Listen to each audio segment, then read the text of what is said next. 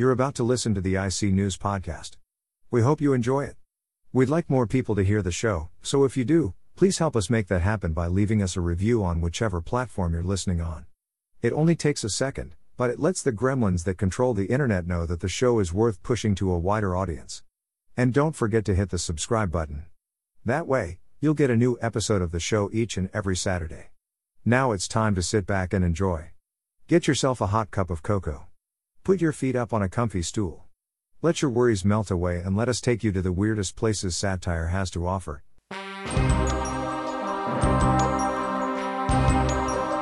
You're listening to IC News, the only network bringing you the stories from across the multiverse.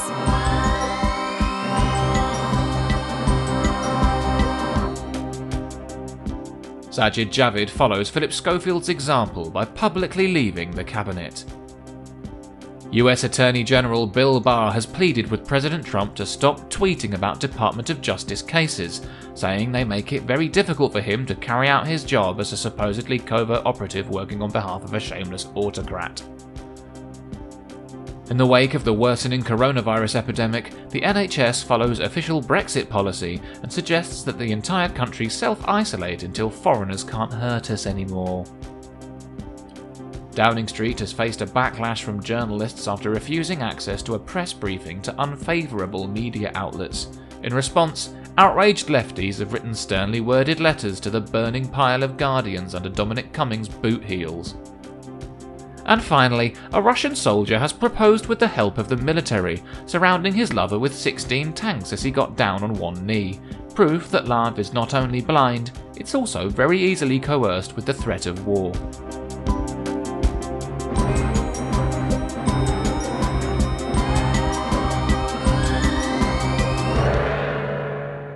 Hello and welcome. You're listening to IC News, the only network with the guts to assert dominance over the facts by never breaking eye contact with them as it masturbates furiously over the salad bar at a harvester. The BBC wouldn't dare eat the croutons of news after we're done with them. We turn the bacon bits of spin into a paste so thick you could hang wallpaper with it. Here at the network, you don't just get the news from our own Earth, you also get the hottest stories from across the multiverse. If there's a parallel dimension with an interesting take on the stories here, we'll bring it to you, hot and fresh out the kitchen, with every man in here wishing there was at least one reality where R. Kelly wasn't a massive fucking wrong'un. A lot has happened here on Earth Prime since our last broadcast. President Trump was acquitted, as expected, in his impeachment trial, and he's wasted no time before meddling in the criminal sentencing of his longtime ally and pound-shop Bond villain Roger Stone. Bernie Sanders and Pete Buttigieg are neck and neck in the Democratic race, with each of them offering a genuine alternative to Trump. Sanders is a long-term Democratic socialist offering universal health care and an end to income inequality, while Buttigieg offers diversity and representation as the first openly gay Democrat candidate to stand as a closeted Republican. While our friends over in America struggle to find a candidate to stand against a newly emboldened autocrat, things aren't much different over here in the UK. Boris Johnson has successfully reshuffled his cabinet, with the shock departure of Sajid Javid as Chancellor stealing all the headlines on Thursday night. Javid reportedly refused to cede to Dominic Cummings' demand that he fire his team of aides in order to keep his job, just in case you were wondering how Britain was doing now that we're completely free from the undue influence of unelected bureaucrats. Javid is replaced by Rishi Sunak, formerly the minister for saying "thank you, master" whenever one of the bigger boys gave him a Chinese burn. Sunak's got his work cut out for him, with Boris Johnson now looking to kickstart his schemes to reshape Britain's post-Brexit economy. We now go live to Danny Sutcliffe, so he can tell us more about some of the Conservative Party's plans. Well, hey! Hi, Sam. Welcome to Sutcliffe Island, where the drinks flow even more freely than the goods. That's it, lads. Just back it up and unload it all over there. Nice one. Have some poppers. Take a break. Sutcliffe Island? What are you on about? Danny, where are you? Why, I'm in my newly established free port, of course. I've got to say, mate, thanks loads for this assignment. These things are absolutely mint. It's no wonder old Bojo wants loads of them. Well, this is already shaping up to be absolute gold. Perhaps you could explain the concept of free ports to the listeners at home. You know, why Boris Johnson considers them so crucial. Of course I can, but in order to do so in the simplest possible fashion, let me ask you a question first. What's the single biggest obstacle businesses here in the UK face when they look to import and export goods? Well, I'm no expert, but I'm going to go out on a limb and say it's probably tariffs and taxation. Or, in other words, laws. They fucking bothersome and a hindrance to turning post-Brexit Britain into a truly libertarian paradise, which is why free ports do away with them altogether. And that's definitely not true. Greedo, you bastard! How have you been? Yeah, I bet you have. Have that, you prick. Danny always shoots first. I feel like I really need to explain something to you, Danny. Oh yeah? What's that? Careful with that, will you? That shit's not cheap. Free ports aren't lawless. They're just a sort of enterprise zone, designated as such to try and encourage economic activity. They're spaces within a country itself that technically exist outside its borders for tax purposes. Hang on a minute. Terry, put that fucking kazoo down a sec. Aww.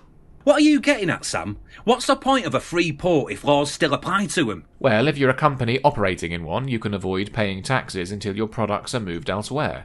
Or you can store and manufacture goods within the free port itself and avoid them altogether before you export. What? So they're basically just tax havens? Ways of avoiding potential EU tariffs? If the benefits the government proposes for them go that far, then yes, potentially. Doesn't that sort of blatant undercutting undermine our position when negotiating a trade deal? It could do, yeah.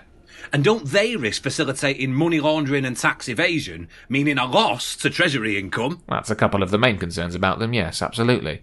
Why is all this happening now, then? Why haven't we had free ports before? Well, we have. We just didn't renew the licences for them in 2012 because our trading relationship with the EU rendered them fairly pointless. We basically had something... Don't you fucking say it. Better. So, just to clarify something. If, let's say, I set up a free port... And called it Sutcliffe Island, yeah? Yeah, hypothetically. Let's say I did that by getting some lads together and storming Knutsford services. Well, that wouldn't be a free port under any stretch of the definition. And murder definitely wouldn't be legal there. No. And nor would stockpiling several tons of spice and selling it on through a network of moped couriers. Categorically not, no. Sam, on a completely unrelated note, I better go, pal. Do us a favour, give me a week or two to burn me fingerprints off, will you? I'll be in touch. Pack it up, lads. I think we may have vastly overestimated the economic benefits of this endeavour.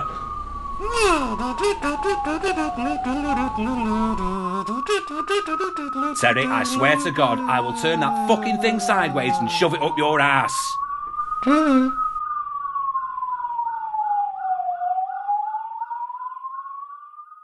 Free ports aren't the Conservative Party's only plans to prop up the country's fortunes moving forwards. Britain's crumbling transport infrastructure is also a key focus for Johnson's long-term economic plans, presumably because the 1% are going to need an awful lot of trains in order to move their wealth offshore now the incoming EU regulations on tax evasion can't get at it. We now go to Alison June-Smith, who's been looking at the future of our rail network.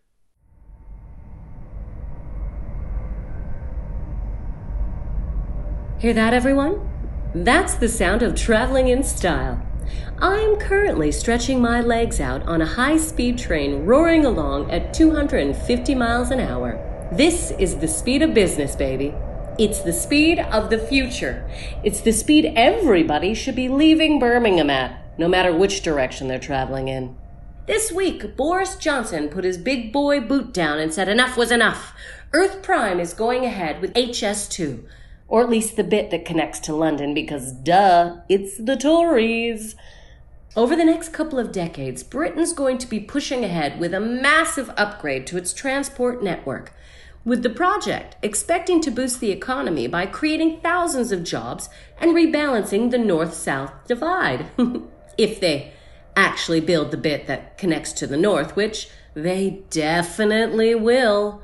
Wink, wink, vote for me. It's a controversial decision because HS2 has been stuck on signal failure for years now, with the projected cost exploding to anything up to £100 billion. Do you have any idea what £100 billion could buy Britain over the next 2 decades? Seriously, let me know. I'm looking at Brexit and thinking about Zimbabwe, and I just don't fucking know anymore. Britain's high-speed rail upgrade has been talked about for pretty much the entirety of the Conservative Party's last decade in power, which is why it's pretty ballsy that Boris Johnson now wants a pat on the back for finally giving it the green light. He's like a Tinder date who wants a thank you for finally letting you breathe after choking you for 9 minutes. You're not a good guy, Paul, 38. The really funny thing about Boris's HS2 plans, though, is that he says he'll bring discipline to the project after years of mismanagement. This is the guy who blew millions on a garden bridge that never made it off paper, and millions more on commemorative Brexit coins that had to be melted down faster than Cher's face under a hot lamp.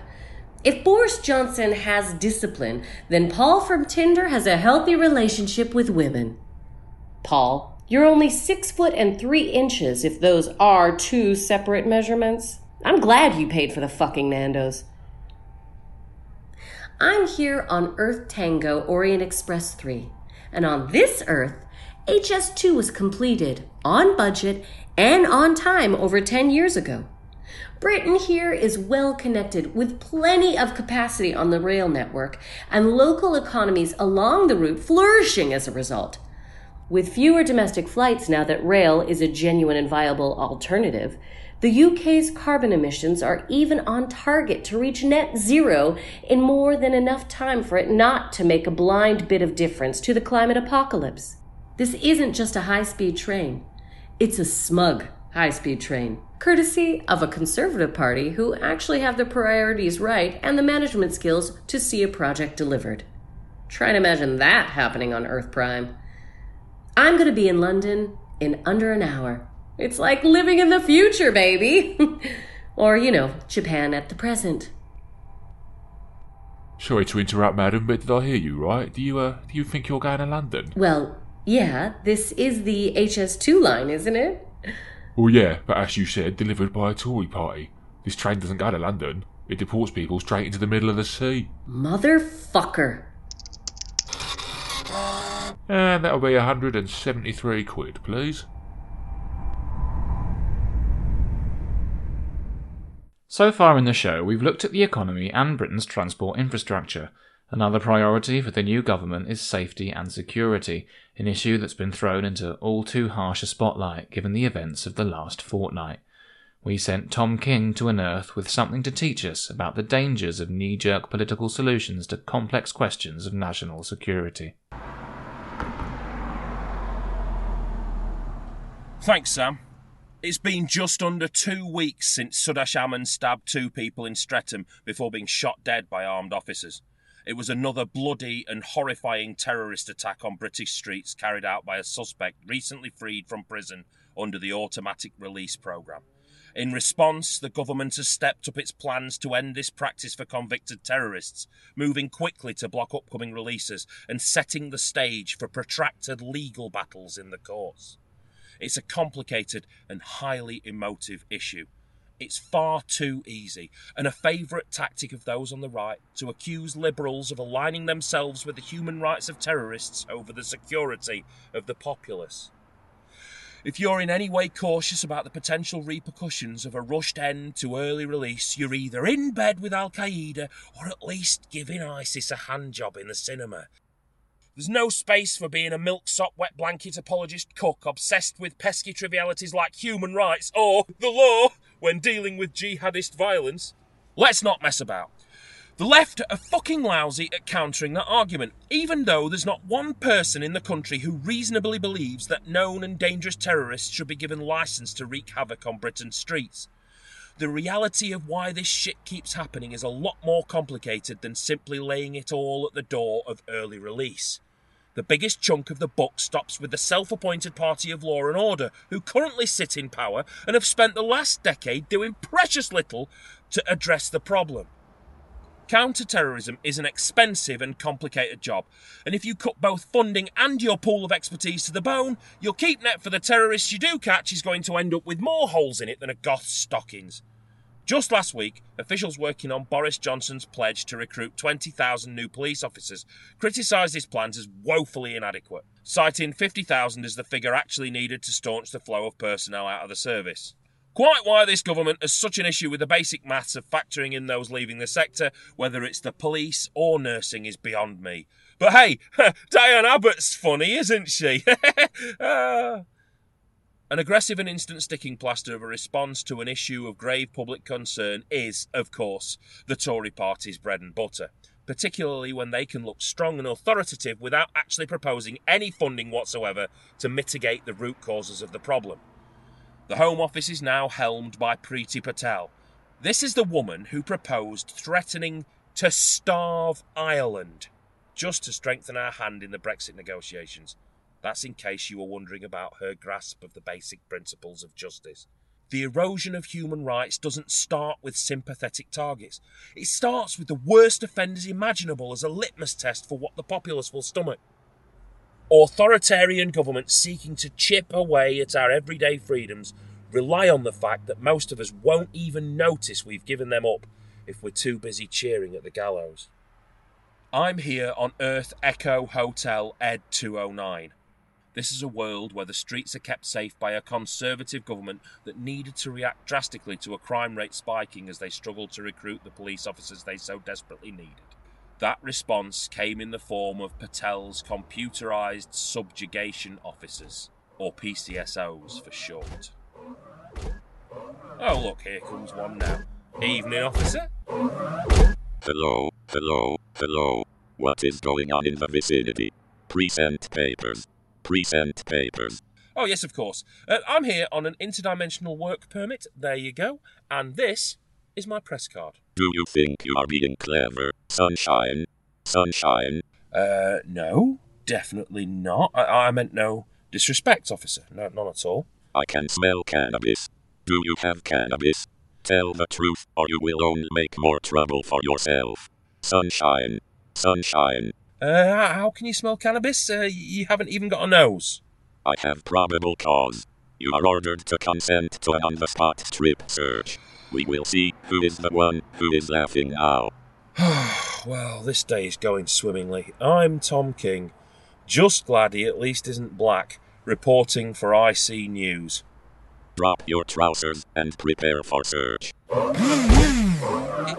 Is that a fucking whisk? Stop resisting. Stop resisting. Oh look, he has a gun. Sunshine. Sunshine. Worrying stuff from Tom there, but thankfully, here on Earth Prime, our political freedoms are the best defense against a gradual slide into totalitarianism. The biggest fleshlight in the toolbox for unfucking a democracy is, of course, a robust opposition, and here on Earth Prime, the Labour Party are attempting to reconfigure themselves after a disastrous election result.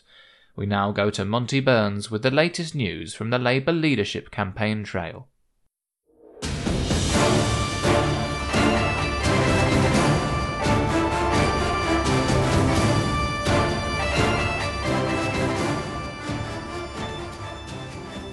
Thanks, Sam. In just under a week, the Labour membership ballot opens in the party's search for a new leader.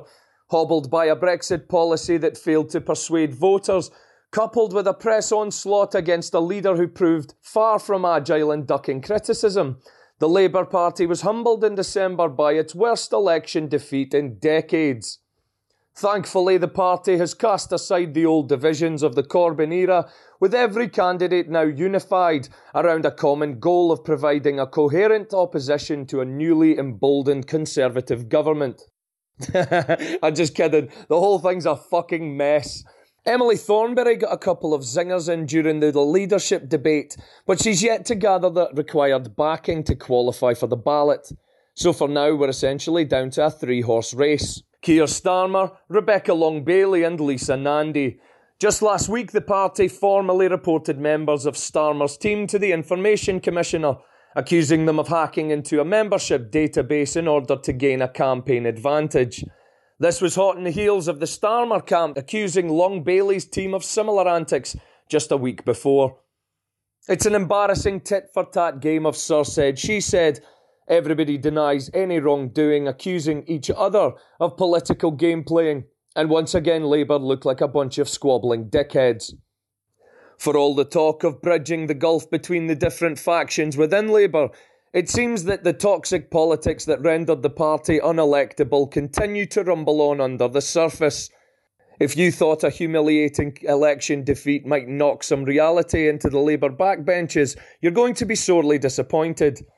There's talk of a group of MPs threatening to resign the whip if Long-Bailey is elected, unhappy as they are with the prospect of a continuity Corbyn leadership.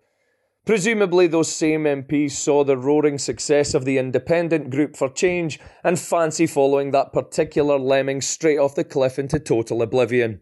Starmer seems like the frontrunner, but he's not exactly lighting bonfires of excitement among the party's activists. There seem to be two main schools of thought around this race, and neither of them are particularly optimistic. Does Labour stick to Corbyn's policy guns under Long Bailey, hoping that Brexit and the baggage of Jezza himself will be enough ballast over the side to see the party's fortunes rise once again? Or do they vote in Starmer's tightrope act as he tries to avoid bad-mouthing Corbyn and rebuild the party's credibility with a steady but not particularly inspiring hand on the tiller? If neither of those options are particularly desirable, does Lisa Nandy have enough to offer beyond some verbal smackdown for Piers Morgan? Nandy's willing to set herself apart so far by laying some of the blame for Labour's last defeat on a bloated manifesto that missed the mark. It's a clear departure from Starmer's careful walk across the Corbynite eggshells, and it's 1,000 miles away from Long Bailey's stance that Jeremy found the manifesto printed on gold plates and buried in a stone box after an angel directed him to dig for it in his allotment. I am a Corbyn, and a Corbyn just believes. She's willing to make the difficult case that Labour have been losing support for years. But is that pragmatism going to get her the support she needs, or is the battle between Starmer and Long Bailey going to eat all the headlines before she can get a look in? I'm here on Earth, Romeo Alpha Pan Am 17, a world where some seriously grotesque income inequality has created two very different societies. Here in the capital, the Conservatives rule and the wine flows freely, whereas out in the districts, the Labour Party are allowed a little autonomy to self-govern, provided the taxes are still kicked back to Westminster. The title of Labour leader is basically a figurehead position, but the proles fucking love it, and the election of a new one is an annual spectacle that brings everybody together. In fact, you've joined me just in time for the big climax of the 74th annual Blunder Games. There's no union support needed for this one. The rules are simple.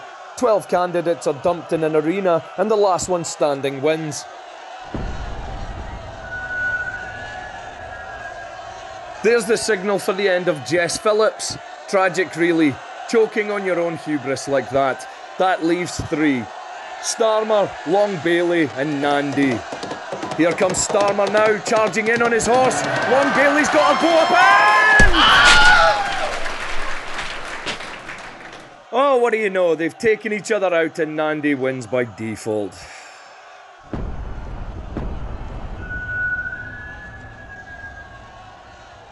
Well, that was fucking uninspiring, wasn't it? I'm Monty Burns, sticking around for the free drinks, reporting for IC News.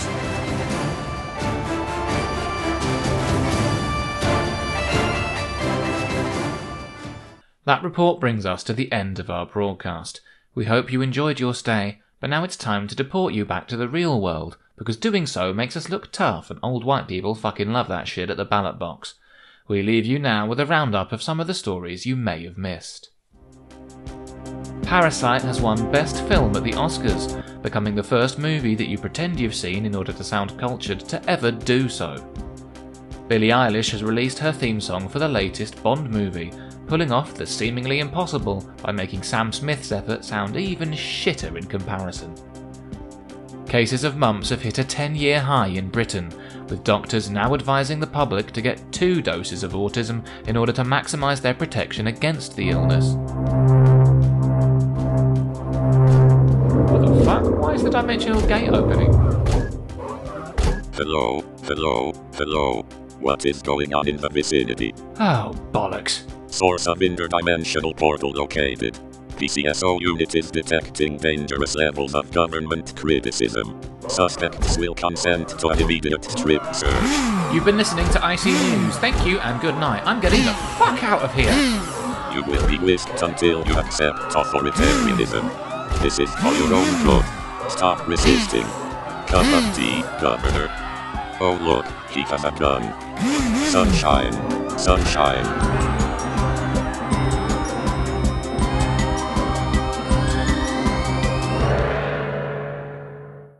You've just been listening to the IC News podcast. If you enjoyed it, please take a second to leave us a rating and a review wherever you're listening. It would really help us out. Don't forget to hit the subscribe button, as when you do so, you'll get a new episode of the show each and every Saturday. Every episode of IC News is written and produced by Sam Gore. This episode also featured Alison June-Smith, Danny Sutcliffe, Tom King, and Monty Burns. If this is the bonus cut, you also heard Red Redmond in the bonus sketch. The main theme was written and performed by Eddie French, and you also heard Strength of the Titans by Kevin MacLeod. The sound effects come from freesound.org, either under the Creative Commons license or with full credit for the use of effects under the attribution license given in the podcast description. The podcast logo was designed by Chumchi.com. IC News only exists thanks to the fans of ICU who support us through Patreon. If you'd like to get early access to all ICU content, including the weekly stories on the Facebook page as well as the extended cuts of this show, you can do so by pledging as little as £1 a month. You can find us at patreon.com/ICUstories. If you'd like to contact IC News, you can reach us by email at icnewspodcast@gmail.com. This voice was proudly generated by www.filmmusic.io.